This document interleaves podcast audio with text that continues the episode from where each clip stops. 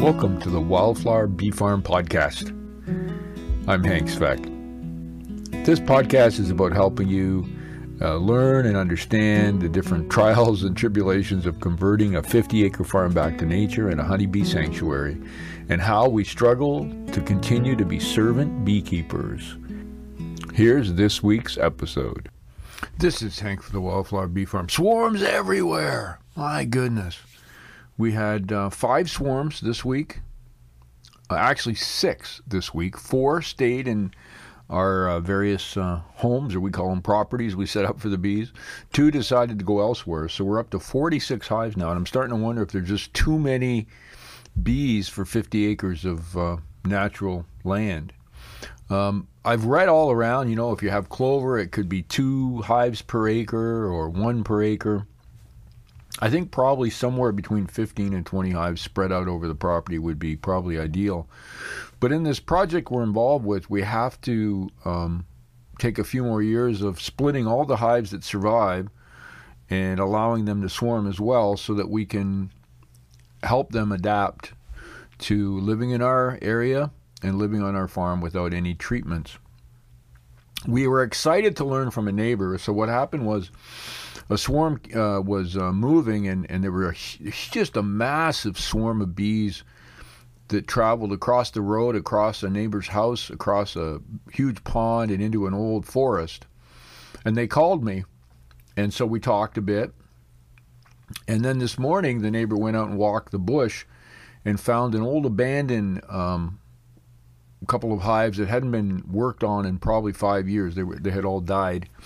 Yet above them, a few feet away, was a large new swarm today, and other bees and other dead trees and logs and so on. So it looks like the forest is inhabited by natural bees, we'll call them. I know often people say feral or wild bees, but they're actually natural bees who have never been treated, probably, or they could have escaped from beekeepers, but we don't have that many in the area. There, there's bees brought in for pollination, but they're taken out fairly quickly. So there may be, um, I, I, know at one point, probably a couple kilometers away, uh, a person had 10 hives, but they they all died uh, a couple years ago, as ours did. So I'm not sure what that status is at, but I'll keep digging to find out. But it's kind of exciting to me that our hives, you know, on the one hand, you're sad when they leave, but on the other hand, it's kind of exciting that they're going out and these natural bees are, are you know getting into trees and so on and hopefully they'll continue on with our project in a different way on their own without any intervention from us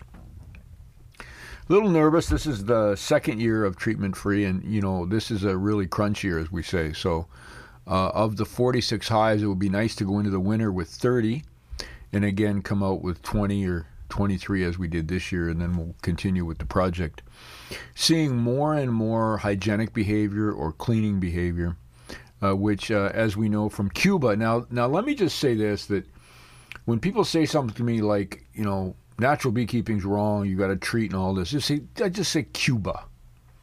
Just look at what happened in Cuba about 20 years ago or more. They outlawed any type of treatment of bees with any foreign or you know introduced product like uh, miticides or antibiotics or anything. None of that. And while they had a quick down um, sort of graph of the number of hives they had. Very quickly, it rebounded, and now they're the largest um, country in the world that has natural bees that are not treated and handle varroa mite and foul brood and all those other things quite quite quite well, even though it's a warmer climate than we have. Uh, here uh, in Ithaca, New York, Dr. Seeley's work um, proves that you know bees can live naturally in forests um, without any treatment. And this is um, a period of time from when Varroa first came into North America all the way up to today. And now, initially, there was an incredible drop in the bees, the population because of Varroa, but quickly they adapted. And within three to four years, there was an equal number of they at that time called feral bees, still called feral. I like to call them natural bees in the forests around Ithaca, New York. So what we're doing isn't new. It's not revolutionary.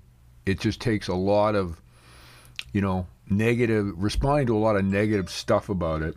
And I and I think that really I want to I want to ease into something that you know is a little outside the realm, but You know, invest like a honeybee is something that takes a lot of a lot of people are negative about things uh, when it comes to investing and it, when it comes to what we're doing with the honeybees and it's almost like a universal principle of stupidity and i say look take a look at cuba take a look at ithaca new york take a look at um, the weaver bee company in texas um, so different climates different you know areas they if you if if we would just back off and let bees do their thing I think the world would be a better place. So I'm excited today. I'm going to go out and do some more wildflower picks.